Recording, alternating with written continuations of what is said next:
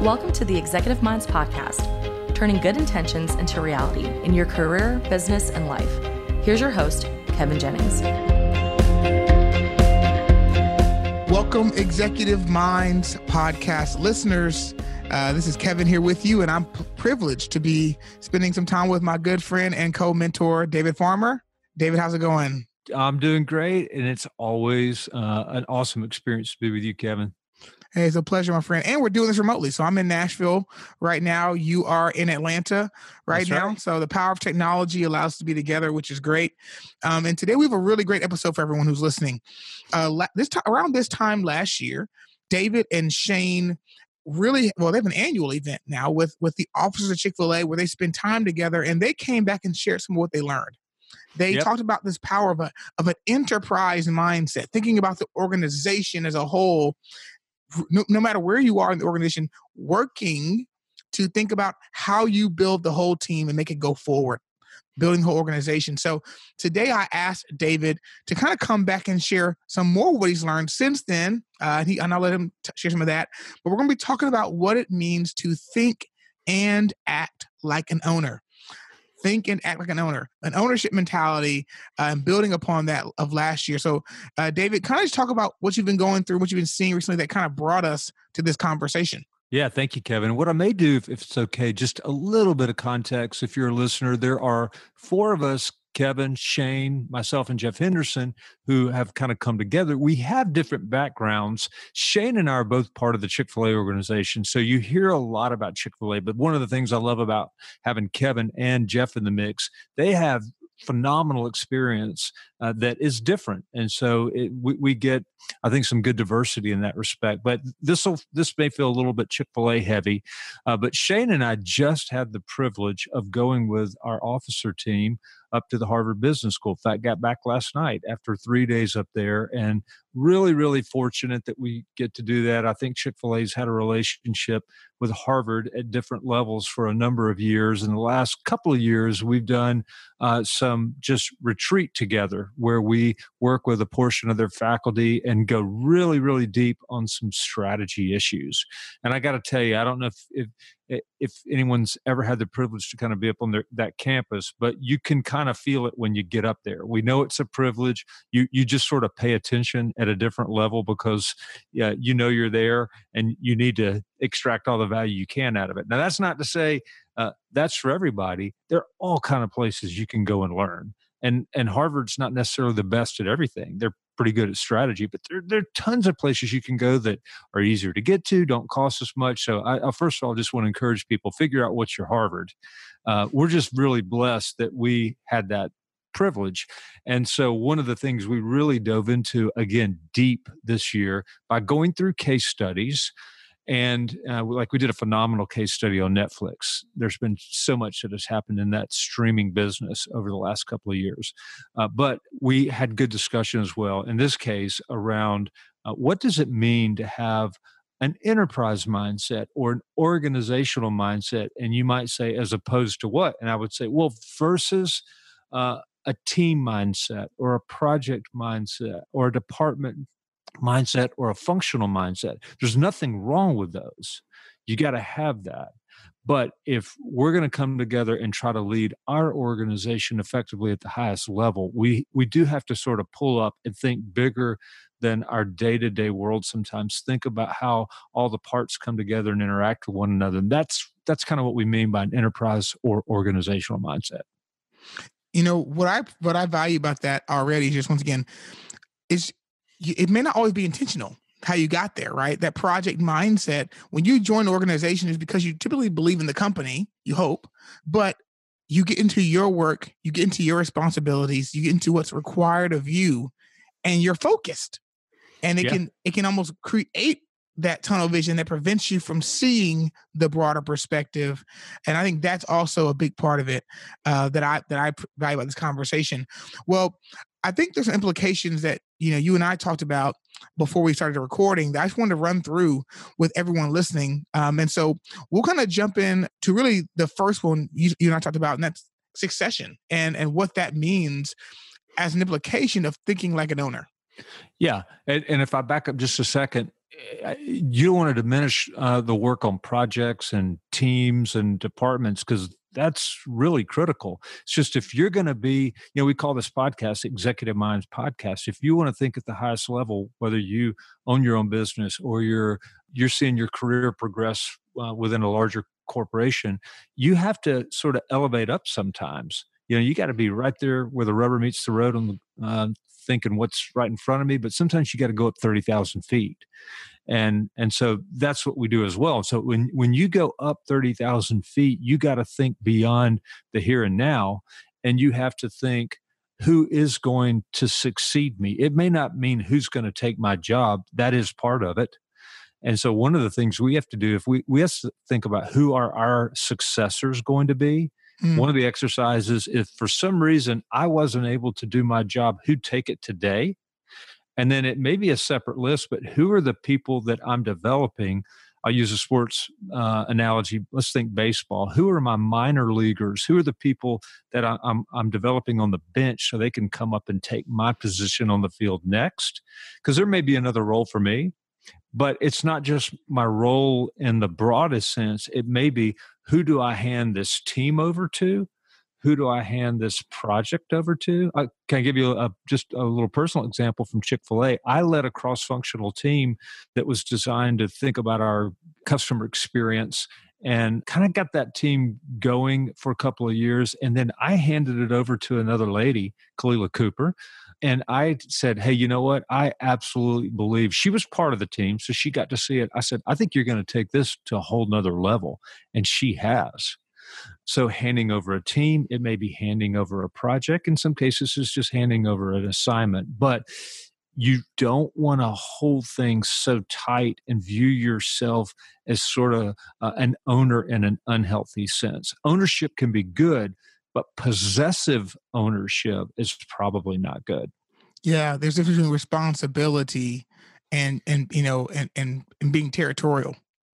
Yeah, that's right. If if all you can do is think about your project, your agenda, your team, your department, and you don't think about the interactions and and, and think about it from a thirty thousand foot organizational point of view, probably not um, in the absolute best interest of your organization. You know, one of the other implications we talked about uh, that I think is really powerful is this idea of accepting or or being a part of prioritization for the organization you know and this and this sometimes this reality that there are times when your projects are the number one priority for the organization because of what the goals are and the vision and there are times when you have to be okay with the disappointment a little bit uh, of not being the number one priority or having resources taken from your from your projects to support another project and i'd love to have you kind of speak to that a bit as well david yeah well we happen to be a family owned business. Now we've grown into a pretty large family owned business, but we have members of the family that are part of these conversations with us. So it's kind of easy for us to picture the owner because we sit in the room with the owner. But I think each of us have to figure out who's the owner. Now we may work for a, we may be the owner. We may work for a publicly traded organization and their shareholders. But if you can imagine, how would the owner view it? And sometimes a particular project or team may be the high priority, and other times it needs to be something else. And if you look at it from their point of view, you can get comfortable with the fact that you're not always the star of the show, and yet you still play a critical role. Your role during this season may be more of a supporting role. We have a little bit of a value around excellence, and there's a lot of people that are wired for responsibility. So sometimes we feel like we're not doing our best if it's not the most important thing and we're trying to learn how to get comfortable with that and figuring out well how do we support the thing that is most critical in this season yeah i um you know I, I think it makes me think about you know there are ways to engage that that actually you know allow you to continue to step into that owner's mentality if you're making an investment in your own business or your own family for example there are times when you are probably aggressively putting down saving for a financial goal. Um, and so, let's so in a, in a family context, well, in a work context, yeah, I might say, hey, we're going to spend a little less on marketing this year because we're trying to really strengthen our infrastructure. Yeah. And it's, you know, it's going to require some systems. And you can step into it. One thing I've heard, uh, one thing I know you've done before is, you know, you've loaned out resources. You said, hey, what can we share with other people on our team? Yeah, and I've been the beneficiary of others who've been willing to loan resources, but it it has to flow both ways because again, to be healthy, you gave a great example. You talked about systems. Let's say you've got a you've you've got some critical IT kind of needs, and you need to loan some people to that effort do it. It's ultimately in the if it's in the best interest of the broader organization it's going to be in your best interest and it's going to serve your customer best as well. So yes you have to be willing to loan out uh, you'll you'll benefit from that at times as well which means we've had to go from thinking of people on our team as ours and recognize it all belongs to the broader organization. And th- that's a very healthy mindset shift. You, you'll sometimes hear organizations talk about th- there's a lot of politics here. That's an indication they may not be sharing like they need to share. There may not be uh, a culture of trust that would enable them to do that. So we've had to work really hard to create trust so that we are very comfortable loaning out or just giving resources to another effort or team yeah i worked for an organization at one point that you know the ceo said hey i know i grew this organization by create by fostering champions for different areas of the business and that's helped us a lot but now we have to shift our mentality and until then we were experiencing a little bit of almost VP on VP violence was what we what we kind of Ooh. referred to it in the organization because people were so uh, encouraged to be champions of their area that they struggled to relinquish because they saw it as winning and losing. Yeah, and it was it was a culture shift, and and, and they've since made it an incredible shift, and they're flourishing but it just took time to, to uh, change the culture from one of in you know departmental or product champions to organizational champions can i make it personal please i have I have to ask myself, am I showing up in my organization as someone that other people can trust? Hmm. Uh, or is the way that I interact with them, am I really uh, forthright with them? Am I open and I'm, am I transparent? Am I honest? Or do I ever say things or do things that would undermine trust? Because if you break trust, um, or you don't have enough trust. Sometimes it may not be trust just because you don't know each other well enough yet. Sure are you doing the things that breed trust? Because i find that trust is foundational to all of this. Eh, you know if you and i are on a team and you got a need and i i know you and i trust you i may quickly cede to you. But if that's not the case you know i'm human and you know the dark side of my human nature may kick in. No that makes a ton of sense. And you know and i think that's why like that's what and that's why this podcast is so important. You know i think that you might say well i come to work every day kevin david i work really hard you know, I'm really engaged. I'm, I'm I, what do you mean? What else is there for me to do? And that's why we want to kind of highlight this because there are things as you grow your career eh, with an organization or with your own business, things are going to have to happen. If you're the owner, you're gonna have to help your team think this way.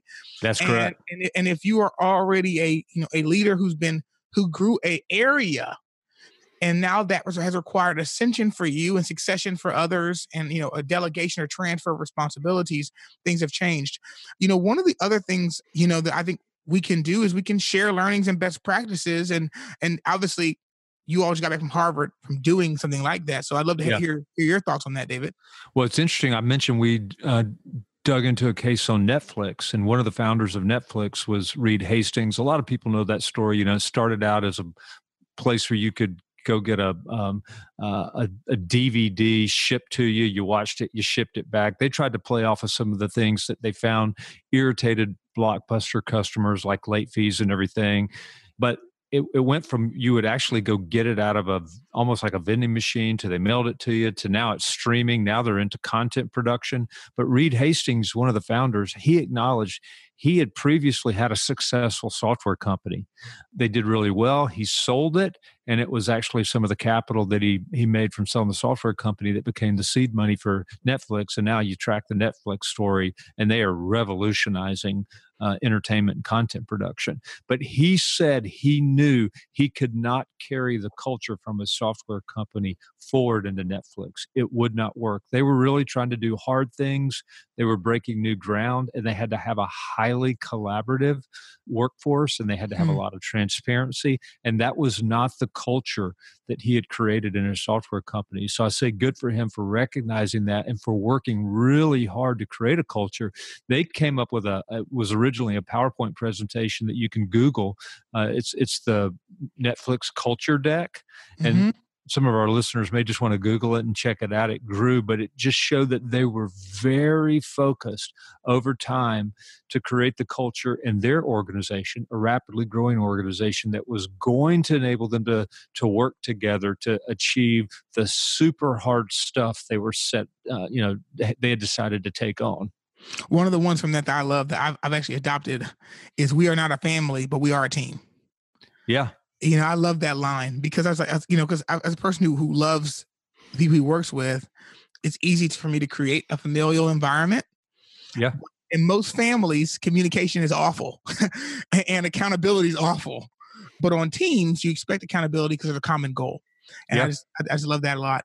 So talk about some of the other things you've seen when, especially when it comes to working across departments. I'm, I'm assuming there's some other implications that, you know, that you've seen just building cross-functional work projects goals you know might work for all of us as we think like owners yeah this may feel obvious but i think it's ac- actually critical and it's foundational to having success if you talk about cross functional or you talk about departments inherent in that is you're going to have different skills you're going to have different points of view and that actually has the potential to be an enormous asset it could also work against you if you can't find that thing that binds you together and gives you commonality. And so I think what what you have to go back to is a purpose. Do you have common purpose? Is there a, a shared common vision? And do you have uh, some objectives that you can all buy into? So uh, don't take for granted that when you pull people from different parts of a business into a team or a project that you're going to always start exactly on the same place you, you got to shore that up and so uh, where we've had success it's it's by uh, going to common purpose going to a shared vision and then ultimately going to some of the objectives that we think we can all kind of buy into then we can bring all our difference together and it, it's kind of like the orchestra it all all those different instruments playing different pieces comes together, you know, and, and, it, and you get a beautiful output. You know, and, and you said this a moment ago, and they hit me really hard as well. And it's that cultivating trust, which means building relationships with people you you don't work with all the time. Yeah, you know, and and and I think that that's such a critical implication because it requires effort that and intentionality Yep. Because for all practical purposes, if you are as busy as I'm assuming you are, yep, and the responsibilities and projects you're overseeing are as significant as they are, you have to. Mm, that that just is not going to happen. You know, yeah, yeah you know, whoever you travel with, you know, for projects or or or trips for work, well, that's going to be different. But once again, if we don't operate together, but we do our work impacts one another, I have to go across and make that effort. I'd love to hear some of the things you've done, David, just to make that happen. Yeah, well, if I can, I may speak to what I experienced just this week up at Harvard. I think it's something they figured out we, we took a team of about 30 but they split us into groups of five and so we were all in classroom together but they called your five a living group and in the dorms they actually have built the dorms so that your rooms are near one another and you share kind of a common kitchen living room area where you can sit down. There's actually a conference table and sort of a living room setting so that you can sit down and have either formal or informal conversations. We sat as uh, together as a living group in the classroom and then they built in time for us to connect outside of the classroom and by design it was people i don't know you know work with there was I, am in a kind of a, a, marketing innovation kind of role but we had someone from legal and someone from finance and someone from international you know kind of all coming together some i knew really really well because i've you know i've been there a long time some i did not know as well and we found enormous value. We did things, Kevin, like even over meals. Hey, tell me what's happening in your family's life. That's what's awesome. happening with your kids? The more you know people and their context, uh, the better your position to do hard work with them. And Indeed. so and, and, that's uh, just brilliant design uh, on behalf of, of the, the university and, and, and our team in helping to take advantage of that. But I got to know people at a different level. It makes me much more willing uh, to engage with them, to value their point of view, uh, to trust them. And so I would say to our listeners, what's the application? If you don't minimize the value of building really meaningful personal relationships so that you uh, you will be able to do hard things together and and and have trust yeah, you know, and as we get kind of closer to the end of this podcast, we have a few more we're going to run through quickly uh, because I think you, you know I think you'll get them fairly easily. But you know, this idea of redefining what personal success looks like for you in your job, you know, and, and us, uh, and, and there's a reality that when you are trying to like an owner, success cannot mean the sales team hit their goal because that's my responsibility. That's a part of it. But if you looked up and saw that, you know, you were losing customers as fast as you were gaining them in, that's not success. You have to change how you view what winning is for you and broaden that to marry what the organization needs. Yeah, I'll go back to uh, a book that uh, another one of our mentors, Jeff Henderson, references in his book, Know What You're For, but he talks about Ryan Holiday, Ego is the Enemy. Mm-hmm. And, you know, Kevin, we're all driven. We've got big goals, we've got uh, development plans, but when we show up, we still have to be willing to sort of set our ego aside for the good of our, our teammates, our coworkers, and the and the broader organization. And when we do that, I think that's when the organization and our peers get our best. Uh, and and that means I can't run around acting like I'm the star of the show all the time. Mm-hmm. I need mm-hmm. to pour just as much of myself into helping others when it's their turn. And mm-hmm. then they're more likely to turn around and do the same for me. And when you get that, I think that it, that's when you get to another level. Just think about how, uh, you know, think about how military works, you know, their life's on the line and they know how critical it is. That, you know, you hear band of brothers, they're there for one another. They make ultimate sacrifice for one another because that's how you ultimately get the very best outcomes and these are people that are incredibly driven. So there's a place for that. You want to you want to create that culture. I'll say this about netflix as well. It's not like they figured their culture out all at once and they were done. They started a conversation that has been running for years because as the organization's grown it's had to evolve. But i think this is an element that i would encourage our listeners to think about. How does this come into play in your organization, on your team, talk about it, and it'll probably evolve over the course of time as well.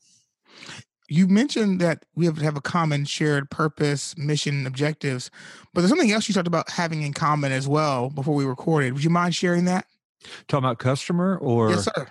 Okay. Yeah, we had really good conversation this week, just making sure we were all clear on how the different stakeholders in our business uh, come into play.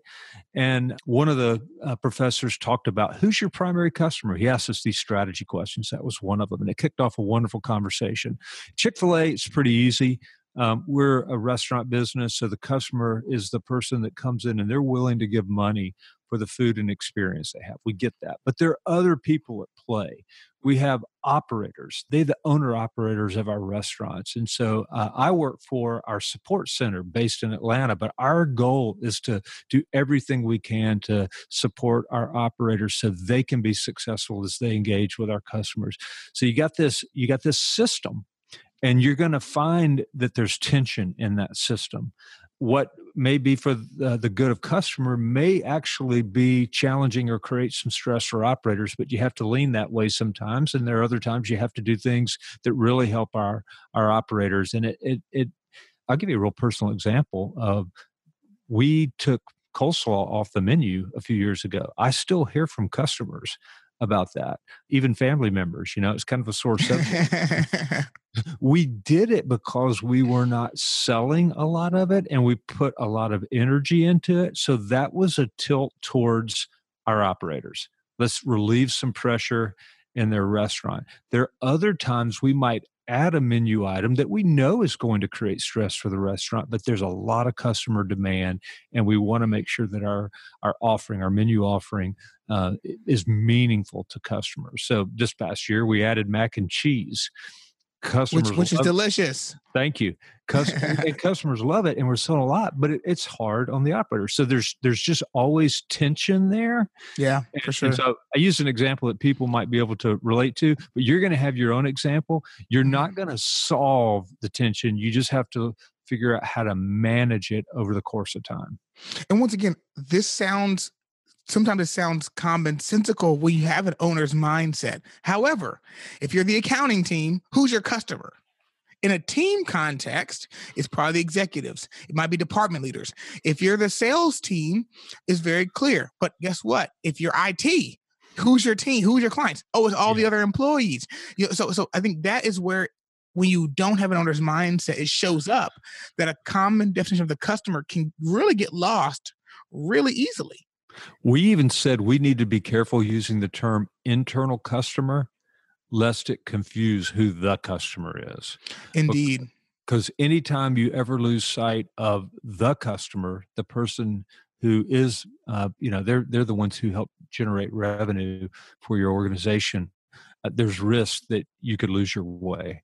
Uh, so maybe you need another label for those other critical internal partners you have but that was a conversation we had let's don't confuse let's don't ever lose sight of who the customer is but we got to make sure we take care of our other key stakeholders and partners within the business Yeah, and this last thing, I wouldn't even call it. I wouldn't even call it an implication. I call it more of an opportunity.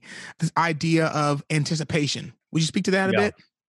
Yeah. So uh, if if you're going to lead your team, your project, your business, and you have an owner's mindset, uh, you have to look out. And I draw a little picture on the board a lot of times within our team, saying you, you know you you can't lose sight of what's right in front of you, and you got to look midterm.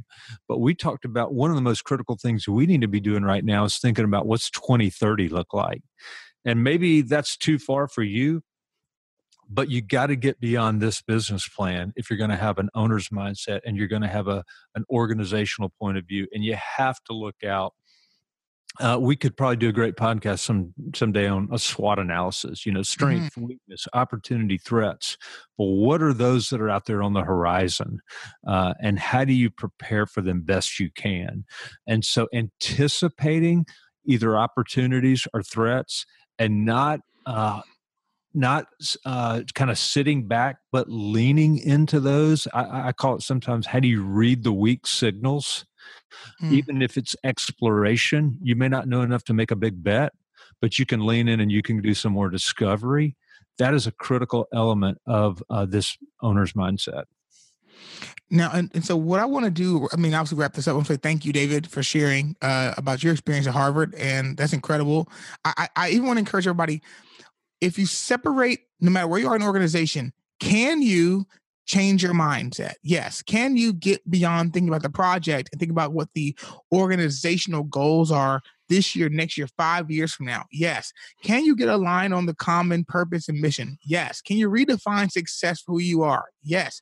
You know, it's, it's can you share learnings? Can you loan out resources or even loan yourself out in some of your access capacity?